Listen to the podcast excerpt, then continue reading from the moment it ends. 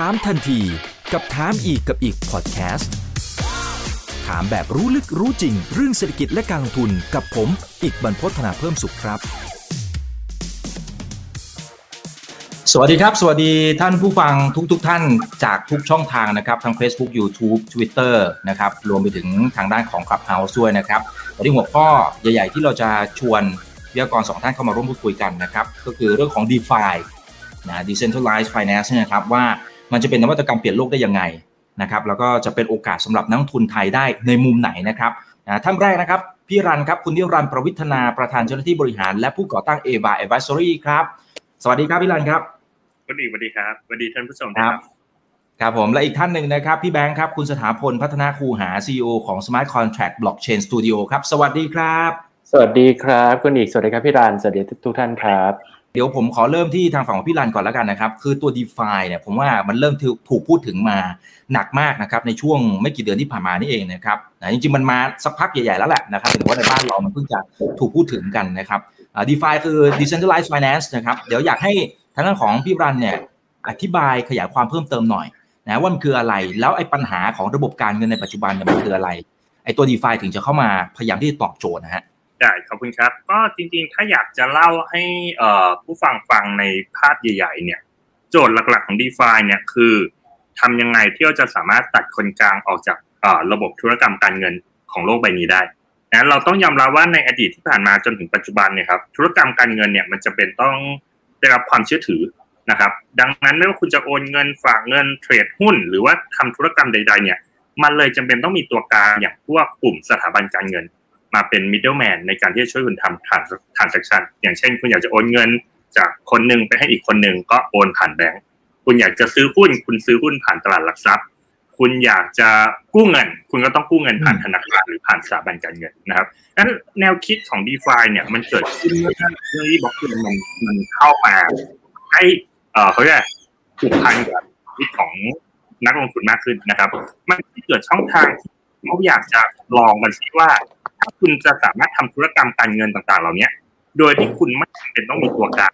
ทำได้ไหมนะโดยผ่านตัวเทคโนโลยีที่เรียกว่าบล็อกเชนหรือสมัยคอนแทคนะครับงั้นถ้าให้พูดในภาพใหญ่เนี่ยดีฟาคือเทคโนโลยีการสร้างระบบที่คุณสามารถทำธุรกรรมทางการเงิน โดยที่คุณไม่จำเป็นต้องมีสถาบันการเงินอีกต่อไปนะครับ ให้มหาชนเป็นคนดูแลเครือข่ายของธุรกรรมทางการเงินเหล่านี้นะครับ ซึ่งตรงนี้มันก็อย่างที่บอกว่ามันเบสออนที่ของบล็อกเชนแล้วก็พวกสมัยคอนแทค แต่ก็ยังเป็นเทคโนโลยีที่ใหม่และยังคงต้องพิสูจน์พอสมควรครับ แต่ก็ได้รับความสนใจและได้รับการจับตามองนะฮะในในยุคนี้เยอะมากทั้งในด้านบวกและด้านลบครับครับเมื่อกี้พี่ลันแตะเอาไว้นะครับบอกว่าไอ้ตัวเจ้า d e f าเนี่ยมันก็จะเป็นระบบนะครับที่จะไปตัดตัวกลางนะคือไอ้ระบบการทำธุรกรรมทางการเงินต่างมันยังมีนะเหมือนกับที่คุณบิลเกตเขาเคยพูดเอาไว้เป็นประโยคอมตะนะครับที่พูดประมาณว่าไอ้การทำธุรกรรมทางการเงินเนี่ยจริงๆมันจะมีอยู่แต่แบงก์ อาจจะไม่จำเป็นก็ได้นะสถาบันการเงินอาจจะไม่จำเป็นต้องมีก็ได้นะครับตัวนี้เขาพยายามที่จะตัดตรงกลางออกไป เดี๋ยวให้พี่แบงค์ช่วยอธิบายกลไกที่อยู่ข้างหลังหน่อยครับที่คำว่าคำว่ามันตัดตัวกลางออกไปมันคืออะไรเผื่อ ผู้ชมท่านไหนที่เขาเป็นนักลงทุนทางฝั่งของตลาดหุ้นเนี่ยจะได้เข้าใจโลกใบใหม่นี้ด้วยนะฮะครับถ้างั้นอาจจะต้องขออนุญาตเริ่มเล่าตั้งแต่ตัวเทคโนโลยีบล็อกเชนนะครับว่าตัวเทคโนโลยีบล็อกเชนเนี่ยมันมันเกิดมายังไงและเป็นยังไงนะครับตัวเทคโนโลยีบล็อกเชนเนี่ยใน จริงๆ แล้วในโลกไอทีโลกคอมพิวเตอร์เนี่ยครับเรามีความพยายามที่จะสร้างเงินดิจิตอลขึ้นมานานมากแล้วครับ ผมว่าน่าจะเกิน 15-20 ปีแล้วแต่ว่ามันไม่ได้ประสบความสำเร็จครับ แล้วก็มีความพยายามที่จะสร้างอะไรที่คล้ายๆ สิ่งที่เรียกว่าบิตคอยเนี่ยมาหลายครั้งเหมือนกันครับ แต่ว่าตอนที่สร้างบิตคอยเนี่ยมันประสบความสำเร็จ เพราะว่ามันสามารถเอาเทคโนโลยีที่มีอยู่ในปัจจุบันหลายๆชิ้นมาหลายๆชิ้น และ สร้างประกอบขึ้นมาแล้วก็สร้างแนวคิดอะไรใหม่ๆ ขึ้นมาสองสาอย่างมาประกอบด้วยกัน จนเกิดเป็นสิ่งที่เราว่าบิตคอยน์ครับซึ่งมันคือเงินดิจิตอลที่ไม่จำเป็นจะต้องมีตัวกลางคำว่าตัวกลางในที่นี้เนี่ยครับเราต้องนึกย้อนกลับไปก่อนว่า ในระบบการเงินหรือการทำธุรกรรมของเราเนี่ยเรามีตัวสิ่งที่เรียกว่าตัวกลางอยู่เยอะมากครับ ยกตัวอย่างเช่น เวลาเราโอนเงินก็คือธนาคารทำหน้าที่เป็นตัวกลางในการบันทึกข้อมูลการโอนว่าเราโอนจาก A ไป B หรือเรามีการซื้อหุ้นก็จะมีคนที่ทำหน้าที่ตัวกลางในการบันทึกว่าเรามีการซื้อหุ้นนี้แล้ว และก็จะมีตัวอีกคนหนึ่งที่ทำหน้าที่เก็บว่าตอนนี้เรามีหุ้นอยู่ที่หุ้นอะไรอยู่บ้าง ก็คือ custodian นะครับจะเห็นว่าหรือว่าการโอนเงินข้ามประเทศก็มีตัวกลาง เวลาเราโอนเงินพร้อมเพย์เรากำลังผ่านหนึ่งตัวกลางมากกว่าหนึ่งคนด้วยซ้ำครับ คือเราผ่านธนาคารที่เป็นตัวกลางของเรา และไปถึงตัวกลางอีกคนหนึ่งก็คือ ITMX ทำหน้าที่ map ข้ามไปอีกธนาคารหนึ่งแล้วผ่าน 3 ตัวกลางนะครับในการทำธุรกรรมโอนเงินพร้อมเพย์ข้ามธนาคารหนึ่งครั้งจะเห็นได้ว่าบนโลกการเงินในปัจจุบันเนี่ยครับเรามีตัวกลางเยอะมาก ซึ่งตัวกลางเนี่ยมันทำมาด้วยต้นทุนและและถ้าตัวกลางนี้ทำงานได้ไม่ดีเนี่ยก็เราก็จะมีบริการทางการเงินที่ไม่ดีครับ ซึ่งมันก็มีความพยายามที่จะบอกว่างั้นเราทำยังไงที่เราจะมีตัวกลางนี้น้อยน้อยลง หรือทำให้ตัวกลางมีประสิทธิภาพมากขึ้น หรือทำยังไงที่เราจะสามารถเป็นตัวกลางเองได้ไหม อย่างนี้มันก็มีหลาย ๆ ครั้งนะครับ แล้วตัวเทคโนโลยีบล็อกเชนบิตคอยเนี่ยเป็นตัวแรกที่สามารถทำได้สำเร็จ นั่นคือเมื่อประมาณ 10 ปีก่อนนะครับ แล้วจากนั้นเนี่ยก็มีตัวคริปโตเคอเรนซีตัวอื่น หรือมีความพยายามใหม่ ๆ เช่นตัวบิตคอยเนี่ยมันเป็นเงินอย่างเดียว สามารถแลกเปลี่ยนได้อย่างเดียว ก็มีคนบอกว่าถ้างั้นเราทำเงินอีกตัวหนึ่งไหมอีกสกุลหนึ่งที่แทนที่จะออโอนไปโอนมาได้อย่างเดียวเนี่ย เราสามารถเขียนโปรแกรมไปควบคุมมันได้ด้วย มันก็เกิดมาเป็นตัว blockchain network ที่ชื่อว่า Ethereum แล้วมีเงินสกุลอีเธอร์ขึ้นมาบนนั้นครับ จากนั้นพอเราเขียนโปรแกรมไปคุมมันได้ปุ๊บแปลว่าเราเขียนโปรแกรมหรือสั่งอะไรมันก็ได้สิ มันก็เกิดเป็นแอปพลิเคชัน ที่เราเลือกสมัยก่อนเรียกว่า D app นะครับหรือ DApp แล้วพอเอา DApp เนี่ยมาเขียนมาเขียนให้บริการในโลกการเงิน มันก็เกิดเป็นสิ่งที่เราว่าเป็น DApp สำหรับ finance หรือ decentralized finance หรือ DeFi นั่นเองครับ นี่คือแบบที่มาที่ไปของมันครับ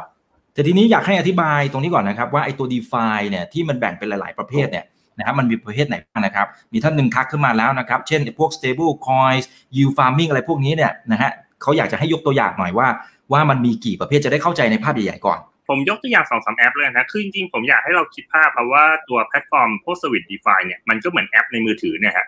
ว่ามันมีแอปที่ใช้ในเป้าหมายหลักๆ ที่แตกต่างกันแต่โดยส่วนใหญ่ของ d e f าเนี่ยจะเกี่ยวข้องกันเงิน ผมยกตัวอย่างเช่น คุณอยากจะแลกเปลี่ยนสินทรัพย์ อย่างเช่นเป็น exchange นะครับ โจทย์มันก็คือทำยังไงที่คุณไม่ต้องแลกเปลี่ยนสินทรัพย์ผ่านทาง exchange กลาง อย่างเช่นตลาดหุ้นอ่าไม่ต้องมีตลาดหุ้นละไม่ต้องมีคริปโต exchange ละเราแลกเปลี่ยนสินทรัพย์กันผ่านทาง d e f าเนี่ยมันก็จะมีคอนเซปต์ของ decentralized exchange มานะครับยกอย่าง decentralized exchange ที่น่าจะ คุ้นหูกันและได้ความนิยมน่าจะอันดับต้นๆก็คือ Uniswap นะครับคอนเซ็ปต์ของ Uniswap เนี่ยคือหลักการเนี่ยมันเป็นการที่จะทำให้คุณสามารถแลกเปลี่ยนสินทรัพย์กันในระบบ Decentralized ได้นะครับ แต่คำถามคือเอ่อ Uniswap เป็นยังไงต่างกับ Central Exchange ยังไงเนี่ยเดี๋ยวเดี๋ยวผมค่อยเล่าต่อหลังจากนั้นนะฮะตอนนี้ผมยกอย่างก็จะมี Uniswap เป็นระบบ Decentralized Exchange นะอย่างอื่นล่ะ อย่างเช่นเราอยากจะมีธนาคารได้ไหม อยากจะฝากเงินกู้เงินนะครับตอนนี้ก็จะมี Service DeFi ที่เรียก Compound ให้คุณสามารถเอาเหรียญมาฝาก หรือว่าคุณกู้เหรียญเอาไปใช้ได้นะครับใน Compound หรือแม้กระทั่งจะเป็น service อย่างเช่นผมอย่างคล้ายๆคาสิโนเป็นเป็น gaming sporting ก็คือแทนที่คุณจะไปแทงบอลผ่านทางบอนคาสิโนคุณก็สามารถผ่านบริการชื่อ Augur ได้ Augur ก็จะเป็นอ่า decentralized finance ที่ใช้ในการที่ให้คุณเรื่องของเดิมพันสิ่งต่างๆ ในในในโลกความเป็นจริงนะครับ นอกจากนั้นมีอะไรมันก็จะมีอีกหลายอย่างครับ อย่างเช่นเเรื่องของตัว MakerDAO MakerDAO เนี่ยเป็น lending platform นะครับให้คุณสามารถเอาสินทรัพย์ที่เป็นคริปโตมาวางค้ำประกัน และทำให้คุณสามารถกู้เงิน stable coin สกุลเรียกว่า DAI ออกไปได้นะตอนนี้ก็จะมีหลาย service นะมีกู้เงินฝากเงิน exchange หรือว่าแม้กระทั่ง betting นะครับก็จะมีหลากหลายมากในในจริงๆมันมีอีกหลาย service มากนะแค่แทบจะครอบคลุมทุกบริการการเงินเลย อย่างเช่นคนที่เคยเทรด option ในตลาดเอ่อ centralized เนี่ยมันก็จะมี DeFi Service ที่เป็น option ให้ให้เราเทรดด้วยนะครับ มีตลาดหุ้นที่เรียกว่า Mirror นะครับ เป็น Synthetic Stock คือตลาดหุ้นที่โทนจากตลาดหุ้นจริง ๆ หุ้นใน NASDAQ New York Stock Exchange ก็มาเทรดใน DeFi ได้นะครับ ก็ผมยกตัวอย่างคร่าวๆประมาณนี้ก่อนครับ คือพูดง่ายๆคืออะไรก็ตามที่สถาบันการเงินทำได้เนี่ยโลก d e f าทำได้ทั้งหมดเลย อันนี้ผมสรุปสั้น ๆ ตรงนี้ถูกไหมฮะเอ่อเรียกได้ว่าเกือบทั้งหมดแล้วกัน ผมอาจจะยังไม่ได้บอกว่ามันทำได้หมดทุกอย่างนะฮะอืมอืมครับอ่าพี่แบงค์มีขยายความเพิ่มไหมครับสำหรับประเภทของไอตัว d e f าเนี่ยนะฮะเอ่อจริง ๆ ที่พี่รานเล่ามาเนี่ยก็ครบถ้วนกับตัวที่เราใช้กันอยู่ปัจจุบันแล้วนะครับ แต่ผมขอเอามาเรียงเป็นไทม์ไลน์ของการเกิดของมันดีกว่าครับ น่าจะเห็นภาพมากขึ้นจากเมื่อกี้ผมเล่าว่าเราเราเริ่มจากบิตคอยเนาะพอบิตคอยเสร็จปุ๊บเราบอกว่างั้นเรา มี Ethereum ที่เราจะสามารถเขียนโปรแกรมไปควบคุมมันได้ แล้วเราก็บอกว่างั้น เราก็สามารถมีแอปพลิเคชัน บนโลก distributed หรือ D app เนี่ยที่สามารถทำงานได้ในหลาย industryในพอเรามาว่างั้นเรามาทำ industry การเงินกัน ก็จะเกิดเป็น DeFi หรือ Decentralized Finance นะครับพอแต่ปัญหาอย่างหนึ่งเนี่ยครับพอบนโลก Finance เนี่ยปัญหาของคริปโตเคอเรนซีคือค่าเงินมันไม่นิ่งพอค่าเงินไม่นิ่งปุ๊บมันทำให้ทำงานกับมันค่อนข้างยาก จะคำนวณจะกำหนดอะไรพวกนี้ค่อนข้างยาก เพราะฉะนั้นความพยายามแรก ๆ ของการทำสิ่งนี้ครับมันคือการทำ stablecoin stablecoin ก็คือเหรียญที่มีราคานิ่ง ค่อนข้างนิ่งแล้วกันนะครับเมื่อเทียบกับสินทรัพย์อีกชนิดหนึ่งเช่นมันอาจจะเป็น stablecoin ที่มีราคานิ่งเมื่อเทียบกับเงิน US ดอลลาร์อาจจะเป็น stablecoin ที่มีราคานิ่งเมื่อเทียบกับทองคำก็ได้หรืออาจจะเป็น stablecoin ที่มีราคานิ่งเมื่อเทียบกับคริปโตเคอเรนซีอีกตัวหนึ่งก็ได้ เช่นอาจจะหนึ่งเหรียญเราเท่ากับหนึ่งอีเทอร์ตลอดเวลาทำแบบนี้ก็ได้นะครับ เพราะฉะนั้นนี่คือคอนเซ็ปต์ของ stablecoin วิธีการทำก็มีหลากหลายครับ เช่นทำแบบ centralized เลย คือมีคนหนึ่งที่เขาบอกว่าฉันเก็บเงินเอาไว้ เท่านี้และจะออกเงิน x US ดอลลาร์และจะออกเงินเป็นเหรียญของเขาเป็นจำนวน x เท่ากันเท่านั้น แล้วเขาก็จะ provide audit หรือไม่ provide audit ก็ตามนะครับอ่าเหรียญพวกนี้อย่างเช่น USDT หรือ USDC สองอันนี้ครับเป็น stablecoin เหมือนกัน peg กับ US ดอลลาร์เหมือนกัน แต่ว่าทำโดยคนละองค์กรกันครับ ซึ่งอันนี้เนี่ยมันยังเป็นสินทรัพย์ asset back คือเขาบอกว่ามี asset back เอามีจริงหรือเปล่ารอลาไว้ก่อนนะครับ แต่ว่าเขาเขาเคลมไว้ก่อนว่าเขาเนี่ยมีเงิน US ดอลลาร์ back แล้วก็จะมีอีกสกุลหนึ่งอย่างที่พี่รันแตะไปเมื่อสักครู่ว่าตัว DAI ตัว DAI เนี่ยเป็นเป็นเซ r ร์ c คอยเหมือนกันครับ แต่ว่าวิธีการ back ของเขาเนี่ยคือเขาจะ back ด้วยเงินอีเทอร์ ตอนแรกมัน back ด้วยอีเทอร์ครับตอนหลังมันสามารถ back ด้วย asset เอ่อตัว digital asset หลายๆชนิดได้ครับอืมแล้ววิธีการทำของมันเนี่ยมันก็ยังเป็น asset back อยู่นะ แต่มันไม่ใช่หนึ่งต่อหนึ่งละเพราะว่าอีเทอร์เนี่ยมูลค่าของมันจะเปลี่ยนไปเปลี่ยนมาได้ง่ายใช่ไหมครับเวลา back ด้วยอีเทอร์มันก็จะมี ratio ว่าหนึ่ง DAI เนี่ยจะต้องใช้อีเทอร์เช่นร้อยห้าสิบเปอร์เซ็นถึงจะออกมาได้อย่างเช่นอีเทอร์หนึ่งจุดห้าจะออกมาได้หนึ่ง DAI ได้หนึ่งอย่างนี้เป็นต้นครับ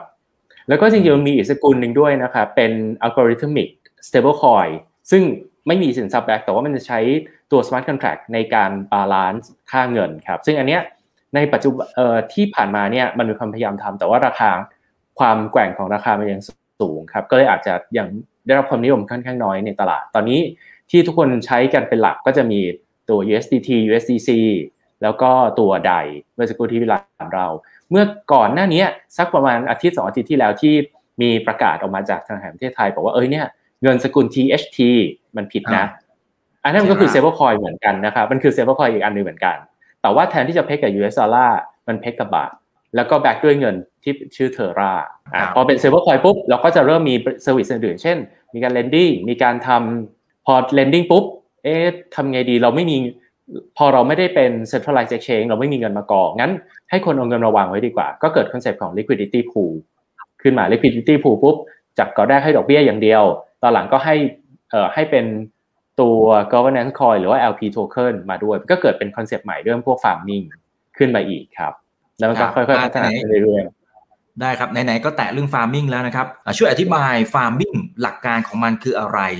นะครับอะไรที่เขาบอกไอ้ yield farm อะไรมันคืออะไรกันแน่ศัพท์เทคนิคมันเยอะเหลือเกินนะครับ เอาให้เข้าใจแบบถ่องแท้เลยฮะนะเดี๋ยวยังไงก่อนนะพี่พี่รันอะพี่รันพี่รันก่อนเลยครับพี่รันก่อนเลยอธิบายต้องอธิบายก่อนว่า decentralized exchange เนี่ยหรือตลาดที่ใช้แลกเปลี่ยนสินทรัพย์ในโลกของ decentralized เนี่ยมันต่างจาก centralized ผมอธิบาย centralized ก่อน concept ของ centralized อย่างเช่นเวลาคุณจะ trade หุ้นในตลาดหลักทรัพย์เนี่ยคนที่อยากซื้อหุ้นเนี่ยจะมาวาง bidฝั่งซ้ายนะคนที่อยากขายหุ้นจะมาวางเป็น ask หรือเป็น offer ที่ฝั่งขวานั้นเวลาการทำตรงนี้มันเรียกว่า order book order book คือคนอยากซื้อก็มาวาง bid เยอะๆคนอยากขายก็มาวาง offer เยอะๆแล้วสุดท้าย bid กับ offer มัน match กันเมื่อไหร่อย่างเช่น มีคนยอมซื้อที่ราคาสูงที่สุดของคนที่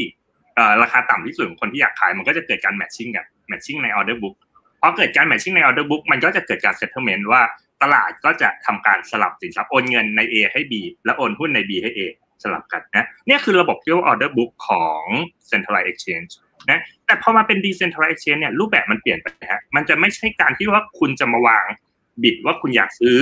สินทรัพย์ตัวนี้ที่ราคา 10 บาท 20 บาทจะไม่ใช่ละ มันจะเป็นรูปแบบที่เปลี่ยนไปฮะคือเปลี่ยนจากบิดเดอร์กับ offerer เนี่ย เปลี่ยนไปเป็นคนที่วางสภาพคล่องนะฮะเขาเรียกว่า liquidity provider concept คือผมยกอย่างเช่น ผมมีสินทรัพย์อยู่เยอะมากเลย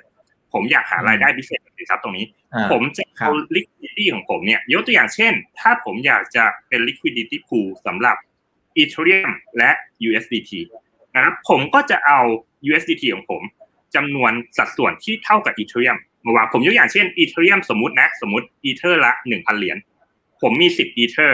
ผมจะเอาเหรียญทั้งหมด10 Ether กับเอาเงิน USDT ทั้งหมด10,000เหรียญใส่เข้าไปใน liquidity pool ให้เท่ากันพูดง่ายๆว่าผมเป็นคน provide สภาพคล่องให้กับ decentralized exchange นี้ และสมมุติคุณอีกอยากจะได้ Ether สิ่งที่คุณอีกต้องทำคือคุณอีกก็จะต้องเอา USDT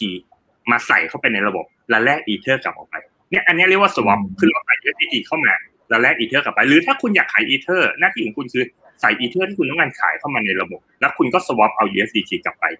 สัดส่วนเอ่อ rate rate ในการ swap มันก็คือสัดส่วนระหว่าง Ether กับ USDT ที่มีในระบบ อย่างเช่นที่ผมบอกว่า Ether 10เหรียญ USDT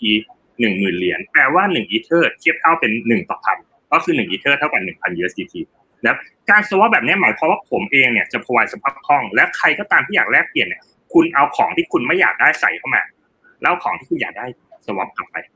นะครับ เมื่อเกิดการ swap กันเรื่อยๆ เนี่ย สัดส่วนของสินทรัพย์สองฝั่งเนี่ยมันก็จะเริ่มเปลี่ยนแปลงไปแล้ว อย่างเช่นสมมุตินะฮะผมบอกว่าผมมี Ether อยู่10เหรียญมี USDT อยู่หมื่นเหรียญปรากฏว่าวันดีคืนดีมีคนอยากได้ Ethereum เยอะมากเลยเขาจะ USDT มาใส่ในระบบเยอะมาก แล้ว swap Ethereum ออกไป นะมันจะเกิดภาวะที่ดีมาสปายไม่สมดุลกันละคือ demand ของ Ether สูงขึ้น และ supply ของ Ether น้อยลงเพราะเกิดเหตุการณ์ภาวะเนี้ยมันจะทำให้สุดท้ายแล้วราคา Ether เมื่อเทียบกับ US ดอลลาร์ใน pool เนี่ยมันสูงขึ้นนะครับพอเกิดภาวะอย่างนี้มันก็จะทำให้ราคาของสินทรัพย์ต่างๆขึ้นลงตาม demand supply ในระบบนะแนวคิดตรงนี้มันเรียกว่า AMM ครับ Automatic Market Making นะครับแนวคิด AMM เนี่ยมันเป็นแนวคิดหลักที่ใช้ใน Decentralized Exchange ซึ่งมันแตกต่างจาก Decentralized ผมบอกว่ามันเป็น Order Book คือคุณมาวางบิดวาง Offer แล้ว Matching กัน ในขณะที่ Decentralized เนี่ยจะเป็น2 role ก็คือ Liquidity Provider เอาสภาพคล่องมาใส่ แล้วคนที่อยากแลกเปลี่ยนก็คือ Trader เนี่ยเอาสินทรัพย์มา swap นะครับ แล้วคำถามคือผมเป็น liquidity provider ผมจะได้อะไรล่ะทำไมผมต้องเอาอีเทเรียมกับเอาเงินยูดอลลาร์มาใส่ในระบบด้วยนะสิ่งที่ผมจะได้คือทุกครั้งที่เกิดการ swap เนี่ย คนที่เป็น LP เนี่ยจะได้ผลตอบแทน นะคล้ายๆเป็นค่าคอมมิชชั่นในโบรกเกอร์นะครับก็คือประมาณ 0.03%ของเอ่อ value ในการ swap ตรงนั้น นั่นแปลว่าเมื่อไหร่ก็ตามที่ผมเงินเหลือ ผมเอาสภาพคล่องมา provide ในนี้ แล้วมีการ swap มากขึ้นเรื่อยๆ ผมจะได้ผลตอบแทน 0.03%เนี่ยยิ่งมีการ trade เยอะยิ่งมีการ swap เยอะเนี่ย liquidity provider ก็จะได้ผลตอบแทนมากขึ้นมากขึ้นนะซึ่งตรงเนี้ยเป็น concept ที่เขาเรียกกันว่า farming นะครับ คือหน้าที่คุณคือเอาของมาเหมือนกับคุณปลูกข้าวอะเอาเอา liquidity เอาสินทรัพย์มาวางไปแล้วสุดท้ายมันก็จะออกดอกออกผลเป็นผลตอบแทนให้คุณนะเขาเลยถูกเรียกกันว่า farming นะแนวคิด farming หลัก ๆ ก็จะเป็นประมาณนี้ผมเสริมพี่รันต่ออีกนิดนึงครับ มันมี concept ต่อจากนี้เล่าเล่าต่อครับ มันมีเรื่องสนุกต่อจากนี้ครับ พอเราเอาสินทรัพย์ไปวางเนี่ย แล้วเกิดอะไรขึ้นถ้าราคามันด้อยลงไปเรื่อยๆอ่าสิ่งเนี้ยเขาเรียกว่า impermanent loss ครับ อันนี้คือมันเป็นสิ่งที่เกิดขึ้นในระบบ d e f าครับพอเราวางปุ๊บสินทรัพย์ราคาน้อยลง เมื่อเทียบกับหมายถึงว่าราคาราคาในตลาดอย่างนี้เหรอฮะอ่าไม่ไม่ไม่ไม่ใช่ราคาในตลาดครับ เนื่องจากว่าราคามันจะต้องวางเป็น trading pair ใช่ไหมครับมันจะอ่าพอ trading pair ปุ๊บถ้าเกิดถ้ามีถ้ามีอีกสินทรัพย์หนึ่งที่มีคนอยากได้มากขึ้นไอ้ขาที่เราวางอะมันจะถูกถูกขายออกไปเรื่อยๆ เพราะฉะนั้น value เออสินทรัพย์ที่เรามีมันจะน้อยลงครับ สิ่งนี้เรียก impermanent loss ครับ ซึ่ง ส่วนใหญ่เราจะยอมรับให้เกิดขึ้นได้ เพราะเราเรากำลังจะมองว่าไอตัว LP token หรือว่าตัว governance token ที่เราจะได้มาจากการวางเนี่ย มันจะมีผลตอบแทนที่มากกว่าไอส่วนที่หายไปตรงนั้น คนคนที่จะกำหนดว่าไอตัว yield เนี่ยที่จะได้มันมันเอาอะไรมากำหนดฮะในใน smart contract นะครับ ในแต่ละระบบจะแตกต่างกันฮะกลไกอย่างพวก Uniswap หรือระบบ decentralized แต่ละอันจะแตกต่างกัน ซึ่งส่วนใหญ่เนี่ยมันเกิดจากการโหวตของ คนที่ถือ governance token นะครับเพราะจริงๆถ้าเปรียบเทียบ DeFi เป็นบริษัทเนี่ยคนที่ถือ governance token ก็เป็นเหมือน stakeholder หรือเป็นผู้ถือหุ้น ซึ่งเขามีสิทธิ์โหวตที่จะเปลี่ยนแปลงสัดส่วนอย่างเช่น อยากจะให้คนมาใช้ระบบเยอะๆอ่าเราคิดค่า fee ต่ำๆหน่อยอะไรแบบนี้เป็นต้นนะฮะครับมันมันก็เหมือนกึ่งกึ่ง demand supply อะไรทำนองนั้นด้วยถูกไหมฮะนั่นครับใช่ฮะทีนี้ผมเสริมเพิ่มต่ออีกนิดนึงพอพออย่างแบงค์พูดถึง impermanent loss เนี่ยผมคิดว่า หลายท่านอาจจะเริ่มงงว่ามันต่างไง ผมยกอย่างง่ายๆ สมมุติผมถือ Ethereum ไว้เฉยๆ กับ US ดอลลาร์ไว้เฉย โดยที่ผมไม่เอามาใส่ใน liquidity pool เนี่ย เมื่อมีคนมี demand Ethereum เยอะ ราคา Ethereum จะแพงขึ้นตามตามหลัก demand supply ดังนั้นอะ Ethereum ถืออยู่สิบเหรียญเนี่ย ผมก็จะได้กำไรจากมันมากขึ้น แต่พอผมเปลี่ยนเอา Ethereum มาใส่ใน liquidity pool นะครับ ผมจะได้ส่วนแบ่งค่า trading ค่า swap เนี่ยมา 0.03% แต่ Ethereum ใน pool มันจะลดลงเรื่อยๆ จากการที่มี demand เพิ่มขึ้นพูดง่ายว่าสินทรัพย์ที่แพงขึ้นอะ ฉันกลับมีน้อยลง แต่สินทรัพย์ที่คนอยากได้กลับมีปริมาณเพิ่มขึ้นตรงเนี้ยเป็นเป็นแนวคิดที่เรียก impermanent loss ซึ่งในทางทฤษฎีเราเชื่อกันว่า ถ้ามีการ swap เยอะๆเนี่ย transaction ที่เกิดขึ้นเยอะเนี่ยคุณจะได้ผลตอบแทนสูงกว่า impermanent loss ที่เกิดขึ้นแต่ผมแถมให้นิดหนึ่งอ่า Uniswap เพิ่งกำลังจะออกเวอร์ชันใหม่ที่เป็นเวอร์ชันสาม นะครับ ซึ่งตรงเนี้ยเขามีอัลกอริทึมที่ดีมากในการที่จะลด impermanent loss ให้มันน้อยลงนะครับ ก็เสริมผมเสริมในเชิงเศรษฐศาสตร์นิดหน่อยนะครับ ว่าคือไอ้ yield farming อะไรพวกนี้มันดียังไง แนวคิดหลักๆ ที่ผมพยายามจะอธิบายให้หลาย ๆ คนฟังคือ มันเป็นรูปแบบการลงทุนแบบหนึ่งนะซึ่งบางคนบอกเฮ้ยลงทุนคริปโตมีความเสี่ยงสูงนะ แต่คอนเซปต์ของ yield farming พวกนี้ในใน DeFi Service ที่เชื่อถือได้นะ มันจะมีผลตอบแทนที่ อาจจะไม่ได้หวือหวามากนะครับ แต่มันทำให้คุณได้ stable return ที่ค่อนข้างดีเมื่อเทียบกับการลงทุนในสินทรัพย์อื่น อย่างเช่นผมเคยพูดยิ่งผมเคยเล่าในรายการอีกหลายครั้งเลยว่า จริงๆ ถ้าเราพูดในตลาดของโลกการลงทุนใน traditional finance เนี่ย สิ่งที่ผมกังวลมากที่สุดในโลกการลงทุนในอนาคตเนี่ยคือตลาดพันธบัตร เราเคยคุยเรื่อง sovereign debt crisis มาก่อน แต่ว่าเมื่อถึงจุดหนึ่งเนี่ย ถ้ามันมีที่พักเงินแห่งใหม่ของโลก ที่จะทำให้คนสามารถพักเงินได้ด้วยความเสี่ยงต่ำ มันมีโอกาสสูงมากที่เงินจะหนีออกจากตลาดพันธบัตรไปพักเงินที่ที่ใหม่นะเนื่องจากว่ายิวพันธบัตรมันลดลงต่ำมากๆ จนบางประเทศติดลบแล้วนะยิ่งผมมองว่าจริงดีฟายุคนี้เป็นยุคที่ยังค่อนข้างใหม่อยู่นะแต่เมื่อไหร่ก็ตามที่ DeFi มีการพัฒนาไปเรื่อยเนี่ยมันมีความเป็นไปได้เหมือนกันที่ถึงวันหนึ่งเนี่ยการทำ yield farming เนี่ยจะเป็นการพักเงิน เป็นเขาเรียกอะไรเป็นเป็น alternative เอ่อที่พักเงินที่ใหม่ที่เป็นทางเลือกสำหรับ คนที่อยากจะหนีจากตลาดพันธบัตรนะซึ่งแนวคิดเนี่ยมันน่าสนใจตรงที่ว่าถ้าทำอย่างนั้นได้จริงเนี่ย มันจะเกิด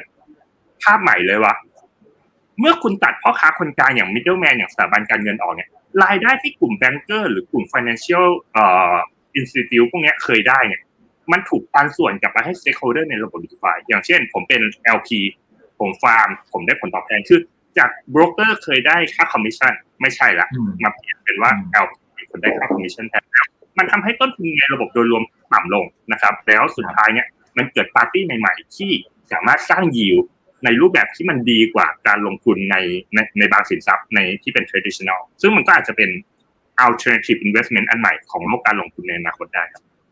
แต่ตอนแรกพี่รันบอกว่ามันมีจุดที่กังวลอยู่มันมันคือเรื่องไหนฮะ อ่าจริง ๆ ความเสี่ยงของ d e f ามีเยอะมาก ผมว่าแบงค์น่าจะอธิบายได้ดีผมเชิญเชิญแบงค์ลองลองได้ครับได้ครับ แล้วเดี๋ยวแล้วเดี๋ยวให้พี่รันมาเสริมอ่าเชิญเลยครับพี่แบงค์โอ้มีมีหลายประเด็นเลยครับ อย่างเช่น เราเริ่มจากจุดภายในออกไปภายนอกแล้วกันนะครับ ภายในอย่างเช่น smart contract เขียนผิดอ่ามันมีหลายครั้งมากเลยนะครับ ที่ตัวทีมไม่เขียน smart ช่วงยุค DeFi แรกๆอะมันเขียน smart contract ผิดเช่นแบบใช้มีโปรแกรมเมอร์คนหนึ่งตลกมาก เขาคุ้นเคยกับภาษาหนึ่งครับ แล้วในภาษาเนี้ยวิธีการเขียนแบบนี้มันเขียนแบบหนึ่ง แต่ว่าพอมาใช้ภาษา Solidity ซึ่งเขียนบน Ethereum เนี่ยมันเขียนอีกแบบหนึ่ง แล้วเขาเขียนไปตามความเคยชิน ปรากฏว่ามันผิดครับ แล้วมัน แล้วปรากฏว่าตัว d e f าตัวนั้นทำงานผิดเงินถูกล็อก เอาไว้ในคอนแทคเอาออกไม่ได้ เขาต้องประกาศในบนหน้าเว็บไซต์ว่าก็ก็ไปหาวิธีชดเชยเอาครับ แต่ว่าคือมันทำไม่ได้ครับเพราะเงินมันคาอยู่ในนั้นแล้ว คือถ้าเขียน ผิดมันมีโอกาสที่คุณจะเสียเงินนั้นไป โดยที่แม้กระทั่งคนเขียนสมัยคอนแทคเองก็ดึงออกมาไม่ได้เหมือนกันนะครับ ใช่ มีตัวอย่างอันนี้ อันนี้จะเอานี้เอาแบบไม่ตั้งใจก่อนนะครับไอ้แบบตั้งใจผิดเราดีไปก่อนนะอ่าอ่าโอเค แบบไม่ตั้งใจก่อนแล้วแล้วเราจะรู้ได้ยังไงอะฮะคือถ้าสมมติเราเป็นอ่าเราเป็นนักลงทุนธรรมดาเนี่ยรายย่อย แล้วเราไม่รู้เรื่องอะไรเลยเนี่ย โค้ดอะไรต่างๆ เนี่ย คือถ้าเราอ่านโค้ดไม่เป็นเนี่ยครับมันจะมี คือส่วนใหญ่ d e f าที่ได้มาตรฐานเนี่ยครับเขาก็จะมีการจ้างทีมออดิตครับ เราก็ต้องดูทีมออดิตด้วยว่าน่าเชื่อถือไหม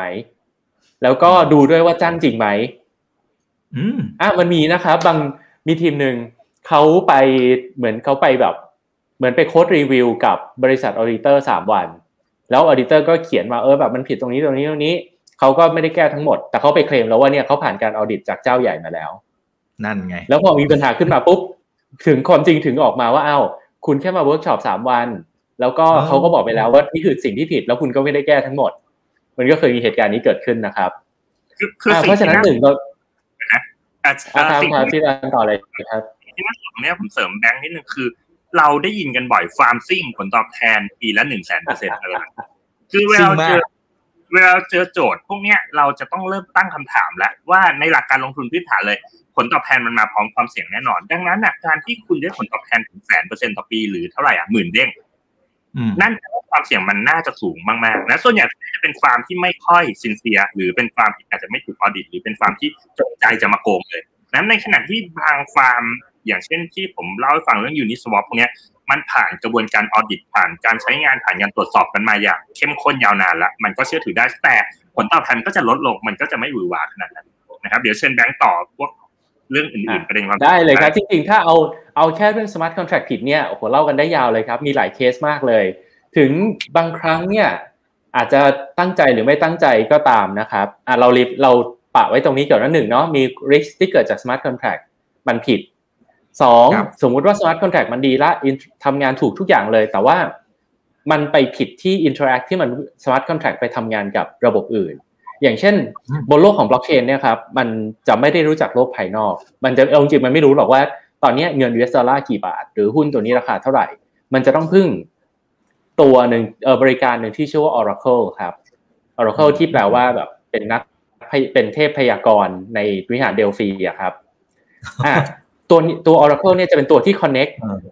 ระหว่างโลกภายนอกกับโลกข้างในบล็อกเชนครับแล้วคนในบล็อกเชนเนี่ยก็จะเชื่อ Oracle เพราะอย่างนี้ครับ เดี๋ยวนะฮะบล็อกเชนเอ่อ Oracle Oracle คือคืออะไรนะฮะขออีกทีนะครับอะคือผมต้องเล่าอย่างนี้ครับเพราะว่ามันในโลกไอทีเนี่ยครับมันจะมีผลิตภัณฑ์ด้านฐานข้อมูลที่ชื่อ Oracle ด้วย เพราะฉะนั้นเวลาพูดถึง Oracle ปุ๊บคนไอทีจะไปนึกถึงอีกอันหนึ่งก็คือนึกถึง Database ยี่ห้อ Oracle แต่ว่าอ่าครับตัว Oracle บนบล็อกเชนเนี่ยครับจริงๆมันมีที่มาเดียวกันนะ Oracle ของไอ้ชื่อ Database ก็มีที่มาจากอันเนี้ยแหละแต่ตัว Oracle Blockchain นี่มันมาที่มาจาก ในเทพประกรณำกรีกครับ ในสมัยก่อนเนี่ยในวิหารเขาก็จะมีเทพเป็นผู้หญิงนะครับโอเคที่แบบคอยให้คำทำนายนะเขาเหมือนกับคนที่เชื่อมต่อโลกเอ่อโลกของพระเจ้ากับโลกของมนุษย์ ในบล็อกเชนก็เหมือนกันครับเพราะเราจะมี Oracle ที่ทำที่เชื่อมระหว่างโลกจริงกับโลกของบล็อกเชนเพราะอย่างนี้ครับทำไมต้องมีให้ยุ่งยากแบบนี้ เพราะว่าในบล็อกเชนเนี่ยครับอย่าลืมว่าพอเราทำ transaction แล้วคนมาแย่งกันเพื่อที่จะ confirm transaction นั้น เสร็จแล้วทุกพอมัน confirm เสร็จแล้วทุกๆโหนดจะต้อง execute ตัว smart contract นั้นด้วย แล้วมันจะต้องมีวิธีที่ทำให้ทุกๆ contract เออทุก ๆ ครั้งที่มีคน execute contract นี้เนี่ยได้ผลเหมือนกันเสมอ ไม่ว่าจะเป็นเวลาไหนก็ตาม ไม่ว่าจะเกิดอะไรขึ้นก็ตาม คุณสมบัตินี้เนี่ยเขาเรียกว่า deterministic ของ blockchain นะครับพอมีคุณสมบัตินี้ปุ๊บทำให้เราวิ่งไปอ่านข้อมูลบน API ของ Set หรือ API ของ NASDAQ อย่างเดียวไม่พอละ มันต้องมีวิธีบางอย่างที่จะทำให้ ข้อมูลเนี้ยมันนิ่งและทุกๆครั้งมาอ่านไม่ได้ค่าเดียวกันเสมอ เพื่อให้เวลา smart contract ทำงานจะได้ทำงานได้เดียวกันได้ผลลัพธ์เหมือนกันเสมอนะครับ มันถึงต้องมีคนที่ทำ Oracle ขึ้นมาครับ ทีนี้ในอดีตมันเคยมีเหตุการณ์หนึ่ง บน d e f i เนี่ยมันมีมันมีคุณสมบัติเหมือนอะจริง ๆ ก็ไม่แปลกนะ บนตลาดหุ้นเราก็ทำซื้อเช้าขายเย็น อืมอืมอืมอ่าเราก็เก็บแต่เน็ตอย่างเดียวใช่ไหมครับเราไม่ต้องเสียค่าหุ้น แต่บน d e f i เนี่ยเออเพราะที่เราทำอย่างนั้นได้เพราะตลาดหุ้นมัน settle ทุกสิ้นวันอืมถูกไหมครับ แต่ว่าครับบนโลก d e f i เนี่ยมัน settle ทุกหนึ่งบล็อกครับ เพราะฉะนั้นมันจะมีคอนเซ็ปต์ของการทำ flash loan คือเรายืมและคืนภายในหนึ่งบล็อกเลยอืมเขาก็เอาเขาก็ทำอย่างเนี้ยแหละ ยืมภายในหนึ่งบล็อกปุ๊บเอาไปปั่นราคาที่ Oracle ตัวหนึ่งเสร็จแล้วตัวทำให้ Oracle ราคานั้นเนี่ยราคามันเพี้ยน แล้วเขาก็เอาเงินอีกส่วนหนึ่งเนี่ยไป swap สินทรัพย์อีกตัวหนึ่ง ที่บนอีก exchange หนึ่งที่ไปยึดราคา Oracle ตัวนั้น แล้วเอาเงินกลับมาคืน ภายในหนึ่งบล็อกเนี่ยเขาทำเงินได้ละ แล้วกลายเป็นว่ามันก็มีหนี้เสียเกิดขึ้นอยู่ที่ตัว swap ตัวนั้นที่โดน attack เขาเรียกว่าเป็นเอ่อเป็น Oracle poison โอ้โห นี่อะมันอย่างเงี้ยครับเล่นแร่เล่นแร่แปรธาตุเยอะมากเลยนะคฮะล้ายๆครับ คือมันไม่ใช่แค่ตัว smart contract secure อย่างเดียวละ เราจะต้องอืมมองไปถึง interaction ของ smart contract ที่ว่าว่าไอ้ contract หรือในแพลตฟอร์มที่เราทำเนี่ยมันไปเกี่ยวข้องกับอะไรใครยังไงบ้างด้วย ที่พี่แบงค์บอกว่าทำให้จบภายในหนึ่งบล็อกตรงนี้ขยายความนิดนึงฮะคือเปรียบเสมือนอย่างนี้เลยครับ ถ้าเกิดเราซื้อหุ้นภายในหนึ่งวันเออเนื่องจากตลาดหลักทรัพย์ประเทศไทยเราสิ้นส่วนส่วนใหญ่ก็คือ settle กันสิ้นวันใช่ไหมครับถ้าเราซื้อและขายภายในหนึ่งวันเลยเนี่ยเราก็ไม่ต้องใช้เงินจริงในการซื้อหุ้นเราก็เก็บเฉพาะส่วนเน็ตส่วนต่างของมัน ถูกไหมครับ อันนี้ก็เหมือนกันครับ เรายืม แล้วเอาไปทำไซต์แล้วระหว่างที่บล็อกนั้นอะมันยังไม่ถูกเขียนลงบนบล็อกเชนนะครับ เราเอาเงินนั้นเนี่ยไปทำอย่างอื่นเราค่อยกลับมาเขียนว่าเราคืนแล้วนะ อืม อืม ทีเนี้ยมันก็เปรียบเราก็ไม่ต้องใช้เงินจริงเลยครับ โอเค อย่างนี้เป็นเป็นต้นครับอะแสดงว่า risk ของมันเนี่ยมันไม่ได้เกิดจากตัวตัว smart contract อย่างเดียวละ มันเกิดจาก interaction ที่ไปเกิดกับแพลตฟอร์มอื่นได้ด้วยเหมือนกันครับ แล้วมีท่านนอกจาก อ่าครับเชิญเชิญครับพี่รันเชิญต่อเลยครับหนึ่งคือในมุมเนี้ยผมอยากจะจะเล่าในอีกแง่มุมหนึงคือมันเหมือนกับการที่เรารู้ว่า smart contract ทำงานยังไง คือระบบตรงนี้มันมันไม่มีตัวกลางนะมันทำงานด้วยด้วยด้วยสัญญาที่เราโปรแกรมเมอร์เขียนเอาไว้เนี่ย คนจะพยายามไปหา exploit คือหาช่องโหว่ของมัน หาจุดอ่อนของมันในการทำอะไรบางอย่าง เพื่อจะเอ่อเขาเรียกอะไรเอ่อสร้างข้อได้เปรียบในการที่คุณจะสามารถเอ่อ สร้างผลกำไรอย่างที่ที่แบงค์เล่าให้ฟังนะอันนี้มันมันมันเป็นสิ่งที่เกิดขึ้นค่อนข้างเยอะนะแล้วมีหลายหลายฝ่ายที่โดนโจมตีด้วยวิธีนี้แล้วก็ผมย้อนกลับไปนิดนึงผมคิดว่าหลายท่านฟังเรื่อง Oracle อาจจะมึนๆหน่อยผมมีตัวอย่างที่จะยกตัวอย่างอธิบายให้เข้าใจง่ายขึ้นคำว่า Data Oracle ในบล็อกเชนผมเปรียบเทียบอย่างเงี้ยสมมุติผมมีผมมี DeFi Service สำหรับแทงบอลแล้วคุณอยากครับคุณคุณอีกกับผมจะมาแทงบอลกันคุณอีกแทงว่าลิเวอร์พูลชนะ ผมแทงว่าแมนยูชนะ นะใน contract ที่มันมีบอกว่าโอเค ถ้าลิเวอร์พูลชนะคุณอิกได้สองเท่า ถ้าแมนยูชนะผมได้หนึ่งเท่าสมมุตินะฮะเป็นเป็นอัตราต่อรองเป็นสองต่อหนึ่งนะครับ เวลาในบล็อกเชนเนี่ยมันทำงานไปเนี่ยพอถึงเวลาบอลคู่บอลจบแมนยูสมมติแมนยูชนะลิเวอร์พูลสองหนึ่งคำถามคือบล็อกเชนจะรู้ได้ไงว่าแมนยูชนะลิเวอร์พูลแล้ว เพราะข้อมูลเนี้ยมันเป็นข้อมูลจากโลกภายนอกเตะอยู่ที่ Old Trafford ในบล็อกเชนมันไม่รู้ data ตรงนี้อยู่แล้วแนวคิดของ Oracle Oracle ก็คือ Oracle คือการที่ จะต่อข้อมูลจากโลกภายนอกจาก Old Trafford ที่รายงานเนี่ยว่าบอลจบแล้วนะ90นาทีแมนเชสเตอร์ยูไนเต็ดชนะ 2-1 ดังนั้น smart contract ทำงานได้แล้ว ผมก็จะโอนเงินที่ผมเสียให้กับคุณอิกไปนะครับรวมถึงไม่ว่าจะเป็นตลาดออปชั่นในที่มันอ้างอิงกับตลาดหุ้น ไม่ว่าจะเป็นเรื่อง stable coin ที่ peg ราคาสินทรัพย์ต่างๆเนี่ยมันจะเป็นต้องมีข้อต่อมาจากข้างนอกนะว่าทำยังไงที่คุณจะรู้ data จากข้างนอกว่าตอนนี้หุ้นมันราคาเท่าไหร่นะอ่าตอนนี้อ่าผลบอลเป็นยังไงนะอ่าตอนนี้อ่าออปชันตัวนั้นมัน default หรือเปล่านะ อะไรแบบเนี้ยนะ มันจะทำให้คุณสามารถรับรู้ข้อมูลจากนอก ซึ่ง Oracle เนี่ยจะเป็นทางเดียวเลยที่โลกของ DeFi จะสามารถเชื่อมโยงข้อมูลจากโลกภายนอกได้ครับผมครับคุณปานิติถามเข้ามานะครับ บอกว่าถ้าไม่ได้มีความรู้เรื่องโค้ดเลยเนี่ย มันจะมีแหล่งในการเข้าไปตรวจสอบ smart contract ที่พี่แบงค์บอกว่าเอ้ยมันอาจจะมีความตั้งใจไม่ตั้งใจอะไรต่าง ๆ ที่อาจจะทำแล้วมันมีข้อผิดพลาด มันมีเทคนิคหรือเป็น checklist หรือมันเป็นแหล่งข้อมูลตรงไหนที่คนทั่วๆไปอะสามารถไปเช็คได้บ้างไหมฮะ เอาจริงนะในภาคปฏิบัติเช็คได้เนี่ย ผมว่าขนาดคนทำ smart contract หรือโปรแกรมเมอร์เองก็ยังโดนกันบ่อย ๆ เลยนะคือ คือบทคนมันจะโกงเนี่ย มันมีลูกเล่นที่ทำให้คุณบางทีคุณแกะโค้ดแทบไม่ออกเลยว่าเขาพยายามจะทำอะไรอยู่และบางครั้งเนี่ยถึงคนมีประสบการณ์ยังโดนกันเป็นแถวเลยฮะอย่าว่าแต่คนที่อ่านโค้ดไม่ได้นะอันนี้มันเป็นความเสี่ยงและความยากที่เรา เราเลยจะเป็นต้องไปพึ่งพากลุ่มพวก audit ที่เขาเขา verify ได้ว่า สวิตไหนที่มันค่อนข้างน่าเชื่อถือนะแบงค์ก็ตามตามที่รันเลยครับ ตามที่รันเลยก็หนึ่งดูว่ามี audit ไหม audit แล้วก็ audit นั้นน่าเชื่อถือไหมอาจจะ validate ว่าแล้ว audit นั้น audit จริงหรือเปล่า แล้วเขาแก้ตาม audit หรือเปล่า ไม่ใช่ว่า audit มานะ แต่สุดท้ายยังไม่ได้แก้ อย่างนี้เป็นต้นนะครับ อันแรกเลยครับ อันที่สองก็ต้องคอยมอนิเตอร์บ่อยๆครับ ว่าตัวนี้น่าเชื่อถือไหมแล้วก็เอ่ออันไหนที่ คนมันแบบส่วนใหญ่ไอ้พวก AP return บนโลกของ DeFi เขาเรียก APY นะครับฟาร์มไหนที่ APY มันสูงมากๆเงี้ย ก็ต้องตั้งข้อสงสัยไว้ก่อนแล้วว่าเอ๊ะทำไมมันถึงสูงจางเกิดอะไรขึ้น ถ้าเทียบกับเราไม่ต้องเทียบกับโลกโลกธรรมดานะครับ เราเรียกเทียบกับ DeFi ด้วยกันอันนึงได้พันเปอร์เซ็นต์อีกอันนึงได้แสนเปอร์เซ็นต์ทำไมล่ะทำไมตัวนั้นได้แสนทำไมทำไมตัวที่คนเล่นเยอะๆ เป็นที่ popular contract ถูกถูกถูก attack ถูก test มีการทำ bug bounty มาอย่างดีทำไมเขาได้พันอะก็ต้องพิจารณาแบบนี้ด้วยนะครับ แล้วก็อีกอันนึงอาจจะมองไปถึงทีมครับ ซึ่งอาจจะมองได้บ้างไม่ได้บ้างนะครับ บางทีมเขาก็ไม่ได้เปิดเผยตัวตน อืมแต่ว่าก็ต้องดูด้วยว่าทีมมีใครบ้างใครเป็น advisor ดูสิ่งเหล่านี้ครับประกอบเข้าด้วยกัน ว่าเออมีความน่าเชื่อถือไหม แล้วก็อาจจะไปจอยพวก community ต่างๆ ครับ ซึ่งทั้งอาจจะเป็นทั้งในไทยและในต่างประเทศ ก็จะมีพวกกรุ๊ป เอ่อ Facebook group Telegram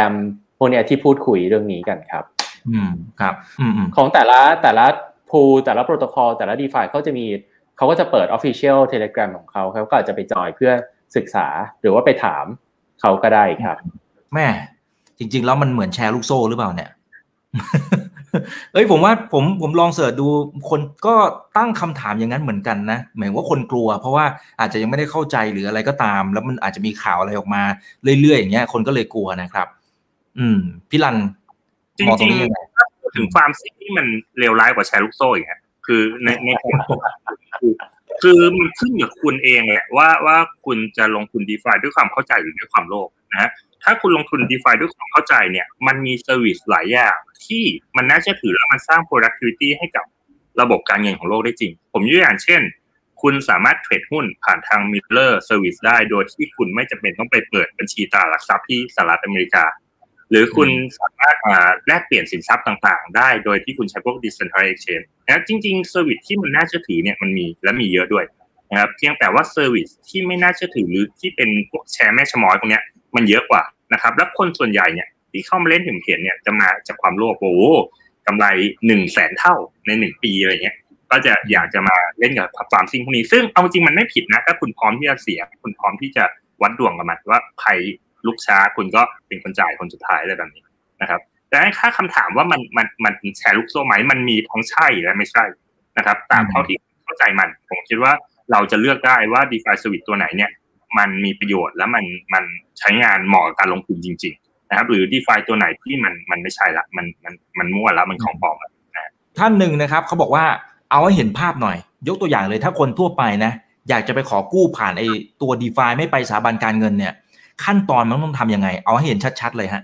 โอเคผมอธิบายอย่างนี้แล้วกันเอ่อผมยกตัวอย่าง service ตัวหนึ่งชื่อ MakerDAO นะครับ MakerDAO เป็น DeFi service ตัวหนึ่งที่เป็น lending platform ที่เข้าใจง่ายนะครับคอนเซปต์ของ MakerDAO คือพอคุณจะกู้เงินในอะผมแยก traditional finance ก่อนคุณอยากกู้เงินคุณต้องมีสินทรัพย์มาค้ำประกันถูกไหมฮะคุณอาจจะเอาบ้านมาค้ำเอาจะรถมาค้ำหรือคุณอาจจะเอาเครดิตของคุณสลิปเงินเดือนที่ว่าจะเป็นการการันตีรายได้ของคุณในอนาคตเนี่ยเอามาค้ำ แล้วสุดท้ายแบงก์ก็จะอนุมัติวงเงินให้คุณนะครับนั้นในใน lending ของ d e f i อย่าง MakerDAO เนี่ยมันจะเป็นแนวคิดคล้ายๆกัน MakerDAO เนี่ยคุณจำเป็นต้องมีสินทรัพย์มาค้ำประกันเขาเรียก collateral นะครับยกตัวอย่างเช่นสมัยก่อนเนี่ย MakerDAO จะใช้ Ethereum สมมุติว่าตัวคุณมี Ethereum อยู่ทั้งทั้งหมด 15 เหรียญคุณเอา Ethereum มาค้ำประกัน 15 เหรียญสมมุตินะฮะสมมติเหรียญละ 1,000 USD แล้วกัน มันก็จะประเมินเป็น value ของสินทรัพย์ที่คุณเอามา collateral เนี่ยทั้งหมดประมาณ 15,000 USD นะครับ ทีเนี้ยตัว MakerDAO เนี่ยมันจะเหมือนธนาคารเลยครับสมัยคอนแทคมันจะบอกว่าโอเคถ้าคุณมาเอาเอาสินทรัพย์มาค้ำหมื่นห้าพัน USD เนี่ยคุณจะได้วงเงินกู้ทั้งหมดหนึ่งหมื่น USD ผมสมมติประมาณนี้กัน ตรงเนี้ยเรียกว่า collateralized ratio คือสัดส่วนเหมือนกับคุณเอาบ้านสิบล้านมาค้ำอะคุณจะกู้ได้เจ็ดล้านสมมติแบบนี้นะครับดังนั้นพอคุณเอาสินทรัพย์มาค้ำมันจะวัดตาม collateralized ratio แล้วสุดท้ายเนี่ยระบบก็จะเชิญเหรียญไอ้ที่เทียบเท่า USD เนี่ยเทียบเหรียญใดกับไปให้คุณประมาณหนึ่งหมื่นเหรียญ นะครับ แล้วคุณก็ได้เงินตรงเนี้ยไป คุณก็สามารถเอาไปใช้จ่ายเอาไปเทรดเอาไปทำอะไรของคุณก็ได้นะครับนั้นแนวคิดของออการ lending บน DeFi เนี่ยส่วนใหญ่ต้องมี collateral asset นะครับคือคุณต้องมีสินทรัพย์มาค้ำแล้วระบบมันจะให้คุณกู้เงิน ผมอย่างมันจะมีเซอร์วิสบนอีกเชนหนึ่งที่ชื่อว่า Terra เพิ่งเพิ่งเปิดตัวไปเมื่อสัปดาห์ที่แล้วมันชื่อ Anchor นะครับ Anchor ก็คือคุณเอาเหรียญที่ชื่อว่า Luna ไปค้ำคุณจะได้ กู้เป็นพวก UST ออกมาอะไรแบบนี้นะครับ ดังนั้นเนี่ย lending service ส่วนใหญ่ในโลกของ DeFi คือเอา collateral ไปค้ำและคุณก็กู้ในสัดส่วนที่ระบบมันกำหนดให้ แล้วคุณก็จะได้เงินกู้กลับไป แล้วพอคุณเอาเงินกู้มาคืน คุณก็จ่ายดอกเบี้ยไปด้วยนะครับแนวคิดก็จะเป็นคร่าวๆประมาณแต่ว่างั้นผมขอขอถามคำถามตลกตลกกับผู้ฟังนิดนึงแล้วกันครับปกติเวลาเราเอาของไปค้ำเนี่ย ส่วนใหญ่มันจะเป็นของที่ liquidate ยาก ใช่ไหมครับสมมติเรามีทองแล้วเราต้องการไปซื้อของอีกอย่างหนึ่งเนี่ยทำไมเราไม่เอาทองไปขายล่ะบางคนก็เลือกเอาทองไปขายเลย ใช่ไหมครับ ที่เราเอาเอาบ้านไปค้ำหรือเอารถไปค้ำเพราะสินทรัพย์นี้อยู่ๆเราอยากขายมันขายไม่ได้เลย หรือเราอยากแบบเช่นเรามีบ้านสิบล้านแต่เราอยากใช้เงินห้าล้าน เราไม่สามารถแบ่งครึ่งบ้านขายได้ หรือเครดิตของเราไปขายมันก็อาจจะไม่มีคนซื้อ ใช่ไหมครับ ในขณะที่ตัวคริปโตเคอเรนซีเนี่ยมันก็ขายได้นี่แบ่งขายได้ด้วยทำไมเราจะต้องเอาไปเอาไป วางเพื่อไปกู้เงินอีกสกุลเดียวมีล่ะมาล่ะในเมื่อเราก็มีเงินที่สามารถมีสินทรัพย์ที่ลิควิดเดตง่าย ๆ ได้อยู่แล้วด้วยอ่าใช่ไหมครับ มันก็อาจจะสงสัยแบบบางท่านอาจจะสงสัยแบบนี้ครับ จริงๆลอจิกเบื้องหลังก็คือว่าการที่เราเอาสินทรัพย์หนึ่งไปค้ำเพื่อจะกู้อีกสินทรัพย์หนึ่งอะครับเรากำลังจะคิดว่าสินทรัพย์ที่เราไปวางอะอนาคตจะเติบโต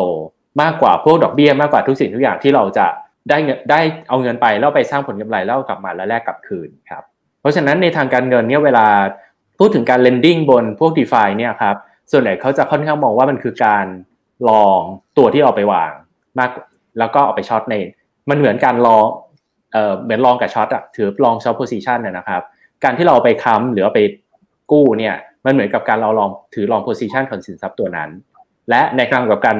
มันก็จะเมื่อ long ตัวหนึ่งเท่ากับเรากำลังจะ short อีกสินทรัพย์อีกตัวนึงที่เราไปกู้ออกมาด้วย ครับ หรือมองอย่างนี้แบบนี้ครับ ว่าการ lending จริงมันคือการ leverage แบบหนึ่งนะครับ อย่างเช่นสมมุติผมบอกผมใช้ DeFi Suite m e g a d a เนี่ยผมมีอีเทรียมอยู่ผมเอาอีเทรียมไปค้ำผมเชื่อว่าอีเทรียมมันจะแข็งขึ้นในอนาคตผมไม่อยากขายผมเอาไปค้ำไว้อีเทรียมก็จะถูกล็อกอยู่ในตัว DeFi Suite ตัวนี้ ผมก็ได้เงินใดซึ่งเป็น stable coin ที่มันเป๊กกับ US ดอลลาร์ออกมา ผมเอาใดตัวเนี้ยเอาไปทำอย่างอื่น อย่างเช่น ผมอาจจะไป swap เป็น UST แล้วก็ UST เนี่ยไปเก็บหุ้นใน Mirror อย่างเงี้ยเป็นต้นนะมันมันคือการที่คุณเลเวลเลชคือคุณยังได้ผลตอบแทนจาก Ethereum ในตอนที่ราคาวิ่งขึ้น และคุณยังได้ US ดอลลาร์เอ่อมาออกมาอีกก้อนหนึ่งที่คุณสามารถเอาไปซื้อขายหุ้นหรือเอาไป trade สินทรัพย์หรือเอาไปทำกลไกต่างๆ เพิ่มเติมได้มันก็คือการการเลเวลเลชแบบหนึ่งเอ๊ะทำไม Ethereum เนี่ยดูจะเป็นตัวที่เอามาใช้ในการเขียน smart contractคุณสมบัติอะไรของมันที่ได้รับความนิยมแล้วสกุลเงินดิจิตอลอื่นๆเนี่ย มันสามารถเอามาทดแทนได้ไหมนะสำหรับการที่จะมาทำไอ้พวก d e f าพวกนี้ฮะก็ตัว Ethereum เนี่ยครับได้รับความนิยมเพราะว่าน่าจะเป็นตัวแรกที่เป็นคริปโตเคอเรนซีที่เราสามารถเขียนที่ผมเล่าว่าเขียนโปรแกรมไปควบคุมมันได้ okay. แล้วที่สำคัญการเขียนโปรแกรมควบคุมได้เนี่ยครับมันเป็นภาษาที่เรียกว่า Turing complete ด้วย คือภาษาคอมพิวเตอร์เนี่ยครับมันจะมีคอนเซปต์ของการการเขียนเงื่อนไข ถ้าเกิดเหตุการณ์ A ให้ไปทำแบบนี้ ถ้าเกิดเหตุการณ์ B ให้ทำแบบนี้ หรือการเขียนให้ทำงานซ้ำๆเช่น ให้ไปเอาตัวเลขมาบวกกัน 10 ครั้ง หรือเอาให้เราจ่ายดอกเบี้ยคน 10 คนไล่ตั้งแต่คนที่ 1 คนที่ 2 คนที่3คนที่ 4 คนที่5ไปเรื่อยๆ จนจบหมดครบทุกคนที่เป็นสมาชิกของเรา แบบนี้คอนเซปต์เหล่านี้เนี่ยครับก่อนหน้านี้มันเคยมีภาษาอย่างบิตคอยน์เนี่ยมันก็มีภาษาเป็นภาษาสคริปต์ของมันเหมือนกันนะครับ แต่ว่ามันไม่สามารถทำ logic บางอย่างได้ มันก็เลยบอกว่าไม่ Turing complete แต่ว่าตัว Ethereum เนี่ยเป็นภาษาแรก ๆ ที่มัน Turing complete ด้วย เนื่องจากเกิดมานานมีคนใช้เยอะ community ก็ค่อนข้างเข้มแข็งครับ มี tools มีเครื่องมือ มีคนสอนใช้มีมี resource ต่างๆ ให้ใช้เยอะครับ เพราะฉะนั้นก็เลยไม่แปลกที่จะเป็นที่นิยมครับ แต่ว่าตัวอื่นเนี่ยก็หลังๆ ก็ได้รับความนิยมเพิ่มมาเหมือนกันก็อย่างเช่นตัวที่พี่รันเล่ามาสักครู่ว่าตัวเทอร่าอันนี้ก็ได้รับความนิยมครับ หรือเช่นอื่น เช่นแบบพวกโพกาดอทอะไรพวกนี้ก็มีคนใช้อยู่เยอะเหมือนกันครับ แต่ว่าตัวที่เรียกว่าเป็นพื้นฐานที่สุดแล้ว แล้วก็เป็นตัวที่ได้รับความนิยมมากที่สุดก็คืออีเทเรียมแล้วก็อีกประเด็นหนึ่งที่สำคัญที่ทำให้อีเทเรียมได้รับความนิยมเยอะเนี่ยครับเนื่องจากว่า Binance ซึ่งเป็น exchange ใหญ่ของโลกเนี่ยเขาก็มีการสร้างเชนของเขาเหมือนกันครับชื่อว่า Binance Smart Chain ซึ่ง Binance Smart Chain เนี่ยตอนแรกอะเขาไปเอาบล็อกเชนอีกตัวหนึ่งมาครับแล้วพยายามสร้างโลกของตัวเองขึ้นมาเหมือนกัน เราไม่รอด สุดท้ายเขาก็เลยงั้น ไม่ต้องไปสร้างใหม่ละ ไปเอาอีเทเรียมมาเลย ไปฟ้องอีเทเรียมมา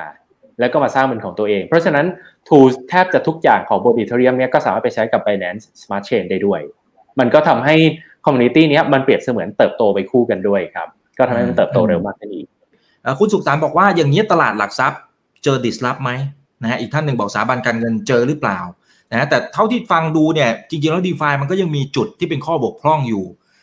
มันจะไป disrupt ได้จริงหรือเปล่านะครับแล้วก็อย่างที่ 2 คือจะเห็นบางสถาบันการเงินตอนนี้ก็ขยับมาทำเองซะด้วยซ้ำนะครับ อ่าสรุปสรุปแล้วเป็นยังไงฮะเท่าเท่าที่พี่ลานกับพี่แบงค์มองฮะโอเคในมุมผมครับ มันมีโอกาสที่จะถูก disrupt แต่ว่าคงต้องใช้เวลา คือเราต้องยอมรับก่อนอย่างหนึ่งเลยคือ barrier of entry ของ DeFi สูงผมเชื่อวันนี้คุยเนี่ยจะมีคนจำนวนหนึ่งที่บอกว่าไอ้สองคนนี้พูดอะไรกันวะฟังไม่เข้าใจดังนั้นเนี่ยผมคิดว่าพอมันมีความไม่เข้าใจเนี่ย มันทำให้คนเนี่ย ไม่ค่อยกล้าที่จะเข้ามาแล้วมันจะเกิดความกลัวนะซึ่งไอ้เรื่องของ trust เนี่ยมันเป็นอิชชูสำคัญมากเลยที่โลกของการเงินเนี่ยมันจะเป็นต้องมี trust มีความเชื่อมั่น เพื่อที่คนจะสามารถเกิด mass adoption ได้พอ mass adoption ไม่เกิดเนี่ยโอกาสที่มันจะมา replace พวก traditional finance ผมว่ายากมากนะครับแต่ในระยะยาวเนี่ยถ้ามันมีกลไกบางอย่างที่มันสามารถทำให้ DeFi เนี่ยเข้าใจง่ายขึ้นแล้วก็ปลอดภัยมากขึ้นนะครับ จริงๆอะมันเป็นทางเลือกที่น่าสนใจมากนะ เพราะเราต้องยอมรับว่าในโลกของ traditional finance เนี่ย middleman อย่างกลุ่มสถาบันการเงินเนี่ยเป็นกลุ่มที่ได้ประโยชน์เต็มๆนะฮะจากเรื่องของค่า fee ค่าคอมมิชชั่นค่า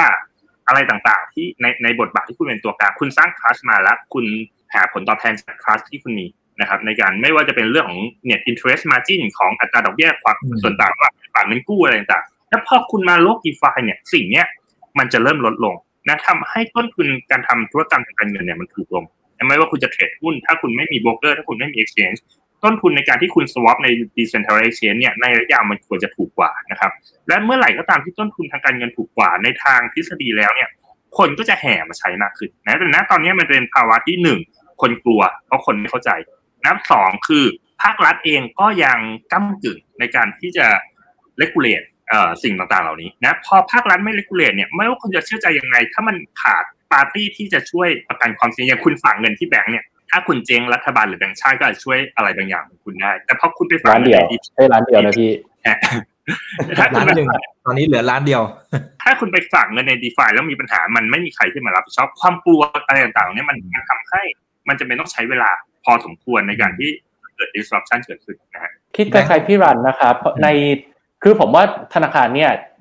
จริง ๆ ทุกคนนะครับ ทุกคนโดน disrupt ตลอดเวลาอยู่แล้วครับ ไม่ว่าจะเป็นใครก็ตามนะครับ แต่ว่า เนื่องจากธนาคารเป็นมันเกี่ยวกับเงินทองทองเนอะยิ่งไปถ้าไป disrupt ธนาคารได้ก็เป็นผลกำไรมากขึ้นเออก็ได้เงินมากขึ้น เพราะฉะนั้นมันก็ย่อมเป็นธรรมดาที่คน resource และตัวเทคโนโลยีนี่มันก็จะถูกโฟกัสหรือถูกเอามา apply กับ area นี้มากขึ้นครับ แต่ผมมองว่าจะมองเป็น disrupt ก็ได้ครับ หรือจะมองว่าเป็น opportunity ก็ได้ เพราะว่าธนาคารก็เราสามารถเอาตัวธนาคารก็สามารถเอาเทคโนโลยีนี้เนี่ยมาให้บริการใน เพิ่มประสิทธิภาพของตัวเอง แล้วก็ทำให้ต้นทุนถูกลงได้ด้วยซึ่งในที่ผ่านมาเนี่ยเราก็เห็นแล้วนะในธนาคารของไทยเนี่ยก็มีความพยายามเอาเทคโนโลยีใหม่ๆ เข้ามาใช้อยู่เยอะครับ คุณพิรพักนะฮะบอกว่าค่าแก๊สคืออะไรฮะช่วยอธิบายหน่อยครับ คืออย่างนี้ครับ เวลาเราพูดถึงบล็อกเชนเนี่ยเราบอกว่ามันไม่ต้องมีตัวกลางใช่ไหมครับ แต่ว่ามันต้องมีแล้วมันต้องมีใครสักคนทำงาน เช่นแต่ว่าเราโอนเงินจาก A ไป B เนี่ยมันจะต้องมีใครสักคนหนึ่งช่วยบันทึก ข้อมูลนี้ลงบนระบบ แล้วใครนั้นจะเป็นคนทำใช่ไหมครับคำว่าไม่มีคนกลางของบล็อกเชนเนี่ยหมายความว่าเราจะต้องให้คนที่เป็น user ของระบบนั้นเนี่ยจำนวนมากเนี่ยมาช่วยกันเป็นตัวกลาง นั่นเองหรือช่วยทำหน้าที่บันทึกสิ่งเหล่านี้ลงบนระบบครับแสดงว่าเขากำลังจะทำงานให้กับเรา แล้วถ้าให้คนมาทำงานฟรีๆไม่มีคนทำแน่นอนเราในฐานะที่เราอยากได้งานนี้ เราก็ต้องจ่ายเงินเพื่อให้ใครสักคนทำงานให้เราคอนเซปต์เนี่ยครับคือค่าแก๊ส ของ Ethereum ครับหรือบนบิตคอยน์ก็คือเป็นค่า transaction fee อะไรประเภทนี้ครับ ซึ่งมันจะถูกจะแพงเนี่ยมันขึ้นอยู่กับหลายปัจจัยครับ เช่น ถ้าเป็นการโอนเงินก็อาจจะเป็นคำสั่งที่ไม่ซับซ้อนมาก แต่ถ้าเกิดเราเราเอา contract เขียน contract ลงบน execute contract ลงบน blockchain อันนี้มันก็จะค่าแก๊สย่อมแพงกว่าการโอนเงินธรรมดา และค่าแก๊สเนี่ยมันจะขึ้นกับราคาของอีเทอร์ด้วยครับ ยิ่งราคาอีเทอร์เยอะตัวค่าแก๊สก็เมื่อเทียบกับเงิน US ดอลลาร์หรือเงินบาทมันก็จะแพงขึ้นตามอัตราส่วนของมัน เพราะฉะนั้นแล้วก็พอมีคนใช้เยอะ พอมีคนใช้เยอะปุ๊บ เราก็ต้องยอมจ่ายแพงขึ้น เพื่อให้คนเพื่อให้ transaction ของเราเนี่ยมันถูกหยิบขึ้นมาก่อน เพราะฉะนั้นมี 3 ปัจจัยที่ประกอบด้วยกันครับ ผมผมอธิบายในแง่มุมหนึ่งคือค่าแก๊สเนี่ยมันเป็นการทำมันเป็นเหมือนกับค่าตกอะคือคุณต้องจ่ายเงินให้ใครคนมาช่วยบันทึกการจ้างคุณ ซึ่งเอาจริงการซื้อท่านคุณจะล้านบาทหรือจะสิบบาทเนี่ย มันก็ทำงานหนึ่งงาน จดบันทึกหนึ่งบันทึกเท่ากันนะนั่นแปลว่าพอค่าแก๊สแพงเนี่ยมันจะเกิดภาวะที่ว่าทราน s a c t i o n เล็ก ๆ การสวอปของเล็ก ๆ หรือการทำทราน s a c t i o n ที่มูลค่าน้อยมันก็เลยไม่คุ้มเมื่อค่าแก๊สนะฮะในขณะที่พวกเอ่อทราน s a c t i o n ใหญ่ ๆ ที่ เม็ดเงินใหญ่ๆตรงนี้มันก็ต้นทุนมันก็จะต่ำกว่านะฮะนั่นก็เป็นเหตุผลหนึ่งด้วยที่หลังๆเนี่ยมันจะมีเชนอื่นๆ ไม่ว่าจะเป็น Binance หรือ Terra ที่เริ่มได้รับความนิยมขึ้นก็เพราะต้นทุนของการทำทรานส์ของอีเทเรียมมันสูงพอสมควร แต่ก็หวังว่าอนาคตมันน่าจะต่ำลงหรือเปล่าครับแบงก็มีความเป็นไปได้คิดว่าน่าจะต่ำลงครับ เพราะว่าตอนนี้อีเทเรียมเนี่ยกำลังพัฒนา Ethereum Layer 2หรือว่าตัว Ethereum 2.0 อยู่ครับ ที่จะช่วยเอ่อมีโปรโตคอลอย่างเช่น มีโปรโตคอลหลายๆตัวที่ช่วยทำให้การทำงานเร็วขึ้น แล้วก็ค่าแก๊สเนี้ยต่ำลงได้ด้วยครับ คุณกำพลนะฮะเขาบอกว่าอย่างจีนเนี่ยออกหยวนดิจิตอลออกมาเนี่ยมันมีผลอะไรกระทบชิ่งมาที่ฝั่ง d e f ากับพวกคริปโตอะไรที่เราเทรดกันพวกบิตคงบิตคอยมันมีผลกระทบในมุมไหนบ้างไหมฮะโอเคผมผมผมให้เปรียบเทียบในแง่มุมนี้จริงๆเรื่องนี้ผมพูดหลายรอบเหมือนกันคือ เรามองว่ามันเป็นคริปโตเคอเรนซีเหมือนกัน แต่จริงๆเป้าหมายหรือหรือคุณสมบัติมันแตกต่างกันอย่างสิ้นเชิงฮะ คนที่สนใจในโลกดีฟาเนี่ยเขาสนใจว่าเขาต้องการระบบการเงินที่ไม่มีตัวกลางและไม่ถูกควบคุมนะครับ นั่นคือเป็นระบบที่คุณมีอิสระที่คุณอยากจะทำอะไรก็ได้ โดยที่ไม่มี regulator หรือไม่มี government มา control มันวัดตรงเลย แต่พอคุณพูดถึงดิจิทัลหยวนเนี่ยตรงข้ามนะคือรัฐบาลจีนดูแลทุกอย่างในระบบดิจิทัลหยวน คุณจะโอนเงินไปไหน คุณจะซื้อของอะไร คุณจะทำอะไร รัฐบาลรู้หมดรีดภาษีจากคุณได้ทุกบาททุกสตางค์ เต็มเม็ดเต็มหน่วยนะนั้นแนวคิดของคริปโตเคอเรนซีของดิจิตอลหยวนเนี่ยเป้าหมายในความเข้าใจผมนะดิจิตอลหยวนเนี่ยจีนออกมาเพื่อเพิ่มสภาพคล่องเอ่อที่เขาทำเรื่องของพวกเส้นทางสายไหม